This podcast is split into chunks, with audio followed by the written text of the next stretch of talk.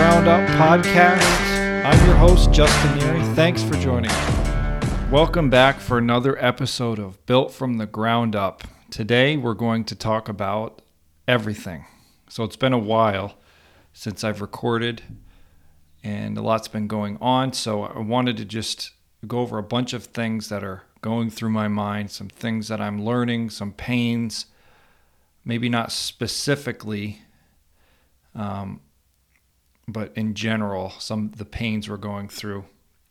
I'll get as specific as I can without um, airing any dirty laundry. But so basically, the last couple of weeks, we've been making progress. We've been getting somewhere. We've we've got a, another uh, technician in training, and I thought I had my systems worked out so that we could just bring someone in and it would smoothly uh, be a smooth transition. Get that person trained and continue moving forward and keep scaling. Well, guess what? Nope, doesn't work that way. Um, so I had to I had to readjust. And here's the thing. So when when things are planned out and when I realize that oh they're not going as planned or maybe you know the process didn't go so well on an appointment or or perhaps perceived mistakes have been made. The thing you can't do and i'm learning this is it, it's no one's fault but mine. So okay the technician makes a mistake forgets something. In the end it's my fault. So think about that. When when you have a process perhaps you have a, a standard operating procedure for going on a sweep of some sort. Let's call it oil. Now, if you live in the Northeast or perhaps other areas, oil around here is pretty popular, and a large amount of these oil systems we uh, sweep, the they're really dirty, and from my experience, when an oil flue is that disgusting and filled with soot, there's obviously a problem with the unit. It's not tuned right. It's running too rich, whatever, whatever. Maybe someone knows more about that, but really, you shouldn't have that much soot build up in a chimney, in my opinion. Maybe I'm dead wrong, but it shouldn't it shouldn't be that way as far as I'm concerned. Now, when we get into those kind of situations, there's a possibility for if we don't follow our processes, um, we might end up with some soot in a basement. Well,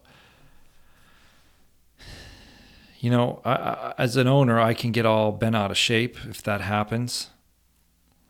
But whose fault is it? Do I blame the employee? Perhaps some. You know, there, there's a bit of, of uh, responsibility there if, if you have technicians going into the house. But accidents do happen as well. And, and sometimes, you know, we can jump to conclusions. Customer calls upset. Well, we don't have the whole story. Sometimes the customers only tell half of the story. You know, what that's a whole other subject altogether. But in the end, um, the mistakes that are made, perhaps they're the owner's fault. And why do I say this? Well, maybe the training wasn't good enough yet, or maybe you didn't go over enough information as to why something was important. Maybe the equipment you had on the truck was not sufficient. In our case, we got thrown for a loop because we have two vehicles running. Um, one of them is my truck, it's just a pickup, and it's not ideal for doing service work. And we have a, another bigger van, and uh, it was down for about two weeks for something simple, but you know, it, it went down um, we had to we had to deal with it. So our schedule got messed up because now there's only one work vehicle running, um, and we can blame a lot on the situation or conditions or it wasn't my fault, it wasn't this person's fault. But in the end, it's the owner's responsibility, and, and everything is my fault if there's something wrong. You know, there again, there's some responsibility with if someone didn't follow a, a procedure that we've all agreed upon was the way to do it but why didn't they follow it? Was it because there wasn't the right equipment? They didn't, whatever. It's ultimately the owner's responsibility to make sure that everyone's following the, the, uh, procedures and they follow them because why they want to follow them, not because they're forced to follow them. And something I learned a little bit this week, I think I've heard this before, but John Caesar had it in his podcast. I think no, no, no, no, no. He had other good points. This was in one with Mark Stoner and Chuck Roydhouse. Um, Chuck said, include your technicians in the creation of your SOPs. And up until yesterday, I didn't, re- even if I knew this or heard this before, I didn't really pay attention and I thought about it. If they're a part of the the creation of those, they take more ownership. So up until now, I, I just had them written out and here, here it is. Follow these. I know what I'm doing. Here's what we have to do. Well, it seems to work better when they write them. So what we did yesterday, we finished up a, a job early. I was with um, two of my guys on a fireplace job. We finished and we went to Starbucks and we took out, sat outside and took out the SOPs out of the van. And I asked them to review it. Go over this. Here's a pen. Write some notes. Change things. Let's see what we we need to do a little differently. And I think that'll help. We still have some more sessions to do with that. But when when the guys doing the work have a hand in creating the process, they feel better about it. They take more ownership over it it's partly them, so now they're going to do it. They came up with it rather than me just telling them. And that I think is very important. One of the things I'm learning too is just because you tell somebody something once, twice, three times doesn't always mean it sticks. You know, that's that's your that's your creation. You made that procedure up. You made that rule up, whatever you want to call it. It gets potentially ignored. Now, that's whatever the reason for that, I don't know. But get used to with employees telling them more than once. But don't just tell them, help them to reason on why. Um, what I'm trying to work on is leadership and training.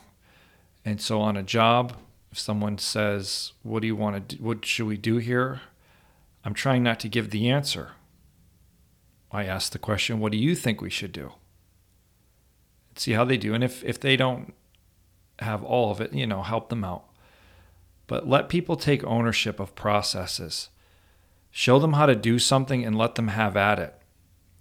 If they're messing up, give them pointers and don't just take it and do it. And that's what I do a lot. I'll just be like, all right, well, you can't handle this yet, so let me do it that's not very fun for them. If you're if guys are on a job, they don't want to stand there just watching you. They need to feel important. They need to be used. They need to be doing something, not just helping you. John Caesar talked about that. We don't want helpers. If you want to grow a business, you don't want helpers. You want you want people that are going to to to go somewhere and do things and grow and become leaders. If you take a guy around and he's just grabbing stuff and handing you things and you're barking orders go get me this go get me that they're not going to stay long. They're not going to grow. They're not going to become leaders. So just a couple things that are in my mind about that lately. Um, we've been just in general we've been having a lot of pain. And if you're in business you understand that. There will be weeks periods of time where there's just lots of pain. Things aren't going great. But you have to you just have to figure out what to do to make them better get through it learn from it and grow. And it was tough for a couple weeks here but i think we're we're getting our groove back. Um, and sometimes you have to have a conversation with an employee that's not comfortable. You know if, if you notice things you've got to talk to them. You've got to you've got to tell them they've got uh, food on their lip. You know you, you have to say it and you, but you need to be kind. That's important. Um, never lash out at people, and that's that can be a struggle too. So you just have to treat people the way you want to be treated, and and it's it works. If you tell people what they're doing that's not great and how to correct it, ask them why, let give them a chance to talk about it. Um, you'll see improvements for sure. I, I've I've I've seen this to be true. Now, another point completely on the a different topic. I wrote some notes down and one of the things I'm trying to do these days is make do with what I have, what we have. You might get caught up, and I did for a brief period of time. You see money rolling in, and you realize, oh, well, I need this tool, I need that, I've got to do this, and, and you start buying stuff. Cash flow is incredibly important and hard to wrangle in a service business. Maybe it's easier in other businesses. I don't even I don't know. Who knows? Here's what will happen, and this happened to us. We did a fireplace, factory built fireplace installation. I brought in some help from my friends out in another area. They do chimney work. They wanted to be part of the the new fireplace, the forever fireplace. It's a good good good system. So I had sufficient help. We got that thing banged out in a day. And what happened though was there was a missing part.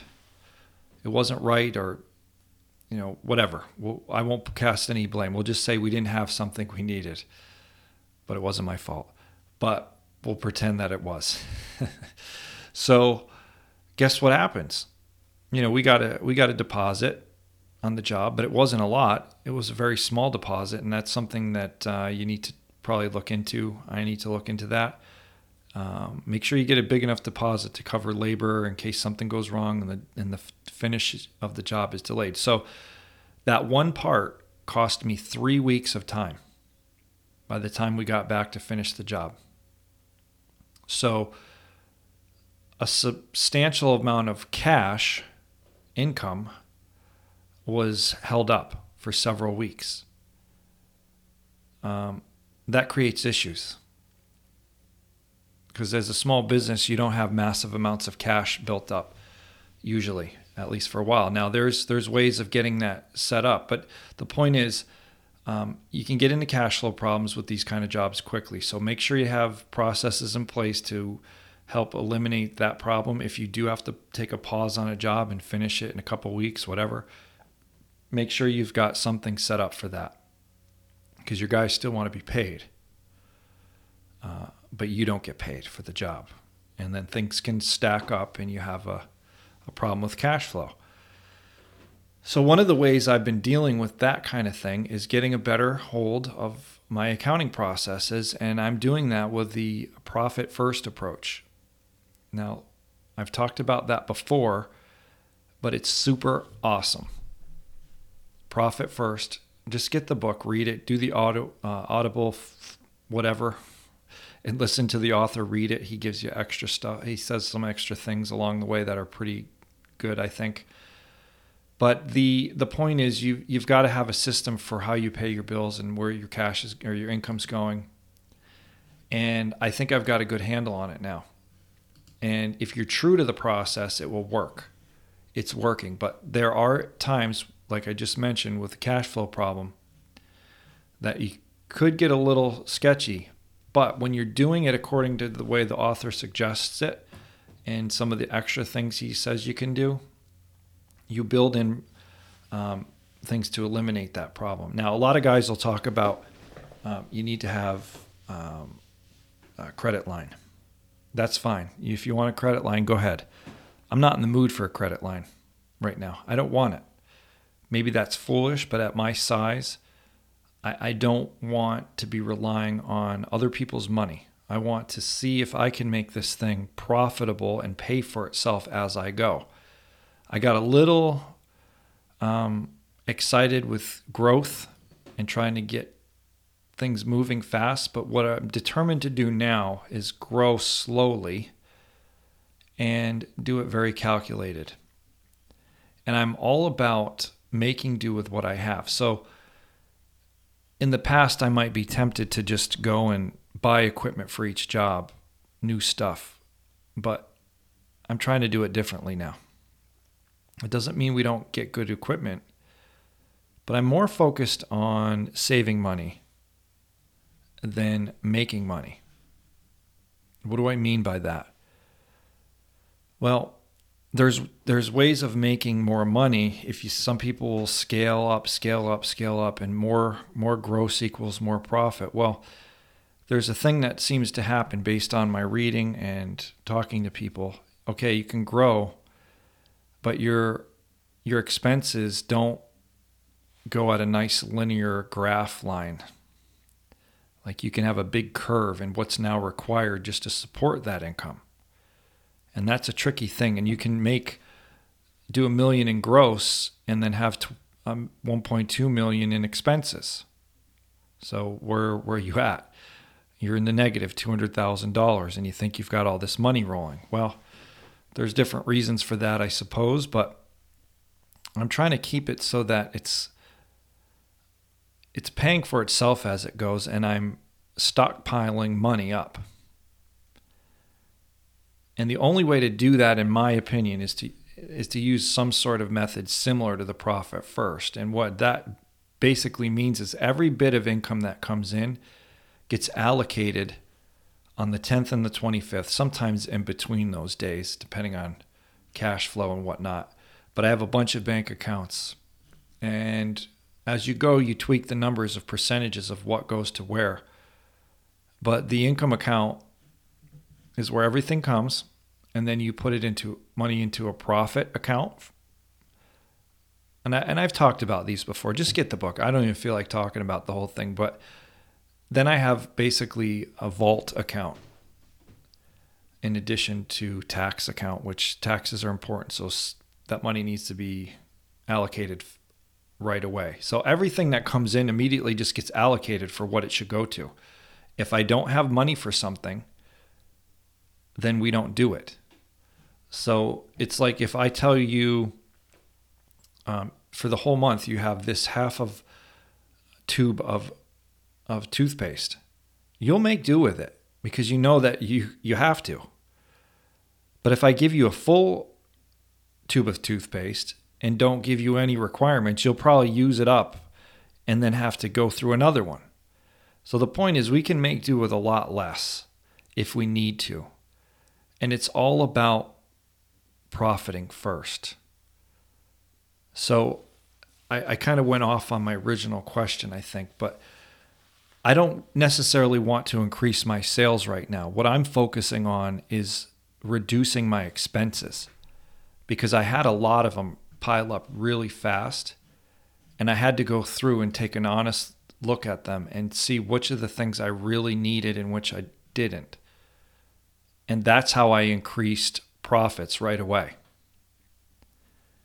So that's an important thing. Like everything counts towards it. Software, all these random bills you get per month. Is it something that's absolutely necessary? If not, get rid of it. Worst case scenario, you can add it back if you need it.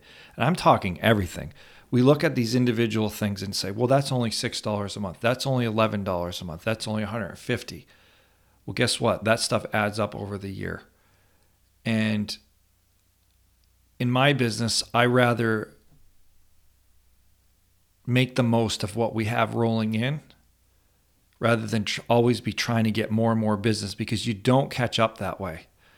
It doesn't work. This I've been in other businesses in this realm of chimneys. And so I understand it. This is not my first rodeo. I wasn't in charge of every aspect of it before, but I see what can happen very fast you look at those numbers, your income's coming in. Okay, great. Oh yeah, they, I got income, and you spend it up faster than it's coming in. And just looking at QuickBooks and doing a quick profit and loss, that doesn't tell you anything. And maybe accountants will argue that all day with me. But here's why profit and loss does not show you everything. If in certain situations, for for me, for example, if my I run a profit and loss, and it says so far for this year, um, I have let's just say these are fake numbers, but let's say I have fifty thousand dollars of of of profit, and it's never going to be that based on these reports. Like it's not truly accurate. You got to do a bunch of other reports and factor things in. Why do I say that?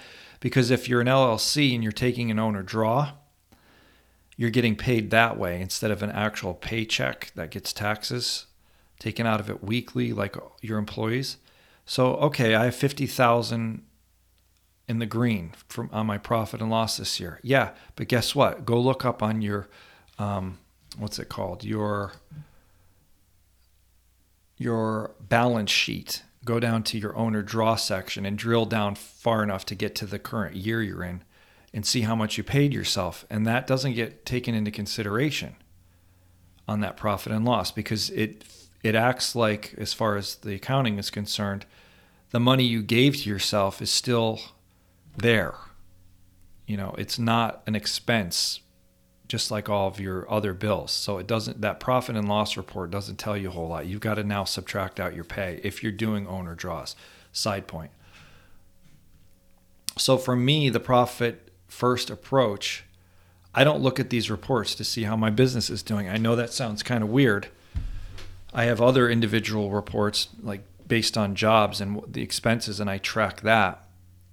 But what, how I tell how my business is doing is I look at all my bank accounts, which are set up for all different types of things, and I see what balance is there, and I can see it in a minute.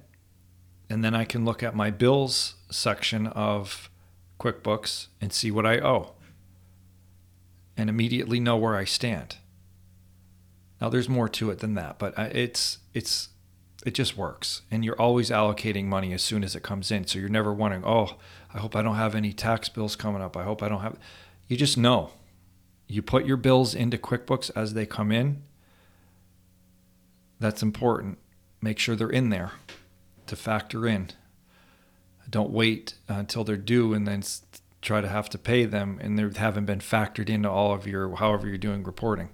It'll sneak up on you quick. And then your van blows up and costs you $1200 for something basic and then some guy hits your mirror and that costs you $800 and the insurance his insurance company only pays uh, half of it because they he he says that he just the road was too thin. But he told the guys what he was driving that uh, we'll just we'll say a different story. So needless to say now i have dash cams in my vehicles so that's a couple random points there. Um, let's see, what else? Training, training, training, training, training. That's important if you're running a service business and you're setting guys loose. It's not as much as uh, enough to just um, show them how to do everything and say, "Good, you got it. Okay, go ahead and do it." It's not enough, really, even to um, send them to CSIA certification and think they're good. They're not. You, there's so much more that's needed. So you've got to train people to be you. You've got to clone yourself, and that's a that's a book too. Um, I just read that. Well, listen to it. It's not as easy as some other books to listen to slash read. I got a little it got a little dull for a while in there, but it's got some good concepts. Um, and when you when you're trying to clone yourself, it's important that you remember that people have to want to do something. They're not going to just do it because they're working for you. They're not going to buy into this just because you pay them a good rate. It's your business. It's not theirs. They're not going to feel the same way about it. Um, so it takes time, and I'm learning that. I thought just because I told people this is what I expect of myself, that they would just buy into it and just try to be the same. It's not going to work that way. They don't have the same level of commitment to it because it's not theirs. You can't expect that. So you have to build enthusiasm some way, somehow. And that's up to you and the way you do business and your personality and the and the people you hire. And I'm learning that. Uh, I've read most of this book in the past. I've got to finish it. I got into other things, how to win friends and influence people. There's there's so much in here in, in how to get people to do what you would like them to do, and not not by manipulating them, but by convincing them to buy into what you're excited about and giving them a reason to be excited about it. And it's and it's a really hard thing to do, especially. I mean, we're we're not sending rockets to, to space here and people are all going to be excited about it. We're cleaning chimneys and ripping out fireplaces and putting new ones in place and parging smoke chambers and putting liners in. I mean, it's not, we might get excited about it, like, oh, chimneys are so exciting. because that's our business and we own it. But we can't expect everyone to just be driving down the road like we do and looking at chimneys all the time. And and they it's not they, they don't, they're not going to have that same level of enthusiasm unless they have a reason to be enthused about it or enthusiastic. So find that way. Make it exciting somehow. Let them grow as a person. Show them clear paths. Something I started doing this week at the advice of uh, John Caesar podcast, Lend Me Your Ears. He talks about um, giving people more responsibilities. I, I don't know exactly how he worded it. He words it very well and, and articulated it very nicely. But what I did this week, um, I gave some responsibilities out, and I have to flesh them out a little bit more. And, and but what we're do like so here's what it was. Um, man, this van is really disorganized. We're getting tools put back in the wrong places. Um, employee number one. What if we made you in charge of the van inventory, making sure everything's where it needs to be, every, the van has what it needs to have? Can you develop a system for that?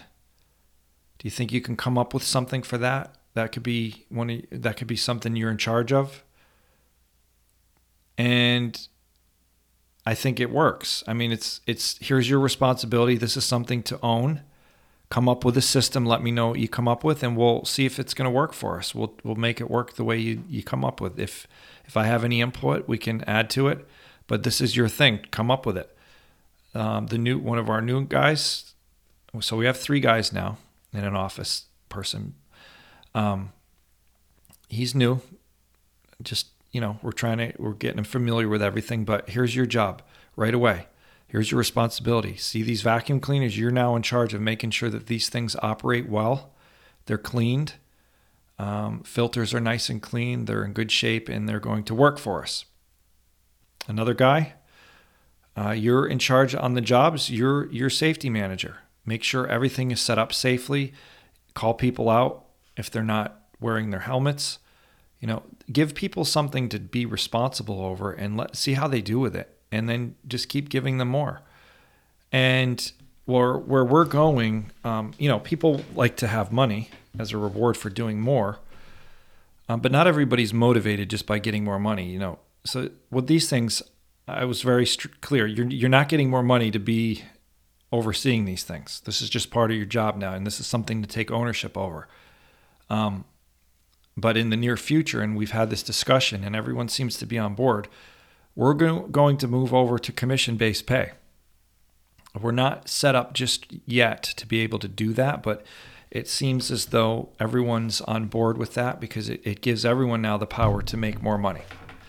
Uh, you don't have to come and ask me for a raise. You'll be in charge of what you get paid. You, you, it's in your hands. You can give yourself a raise every week if you want depending on how much you put into something. And it's and it's good money if the you know percentages will work out well for people. So one of the things out of this book, How to Win Friends and Influence People, just here's just some, some interesting points. This says, in a nutshell, six ways to make people like you. Now, it goes into each one of these principles in detail, but Principle one, become genuinely, genuinely interested in other people. Do you ever talk to someone and you tell them about uh, something you're you just did or you're going through whatever. And then they they say yeah yeah I know. And then they immediately start talking about themselves in a situation they had similar to that. Pay attention to that. You'll see people doing that a lot and it's completely insane. But we all do it because we all care just about ourselves, really, and what we and our experience in that subject, and then we give our advice or whatever. But but be interested in people and listen to what they have to say. Just let them talk and say yeah, and then ask a question. Well, how did, what did you do when that happened? Don't just immediately start talking about an experience you had that's similar. Be interested in other people. Principle two: smile. That's a big one. It means a lot. Just smile. That simple. Principle three remember that a person's name is to that person the sweetest and most important sound in any, uh, in any language. stew on that one. I, I'm not going to get into that because I forget all that's said about it, but it's an interesting point. Remember that a person's name is to that person the sweetest and most important sound in any language. Principle four, be a good listener. This goes this goes back to what I was just talking about. Be a good listener, encourage others to talk about themselves. So let get people to open up. Principle five, talk in terms of the other person's interests. So give them a, a new job to do or a new task or something to be responsible for, but help them to see why it's in their best interest that this be done and when they when they accomplish this what it's going to do for them and the company as well principle 6 make the other person feel important and do it sincerely everyone just wants to be important that's what it comes down to so make them feel that way same thing when you deal with a perhaps a customer that's uh, grumpy about something acknowledge their feelings make them feel important make it right, and move on. Don't argue the point. We had this happen. It connects back to something I was saying earlier. The guy was telling me how things weren't done right. This, but the, I didn't want to argue. This is how they're done. This is the way we do things now in this industry. I could have said, "Sorry, you're wrong." The last three guys you had there were doing it the old way, which is not good, and it, this is why your chimney has never actually been cleaned.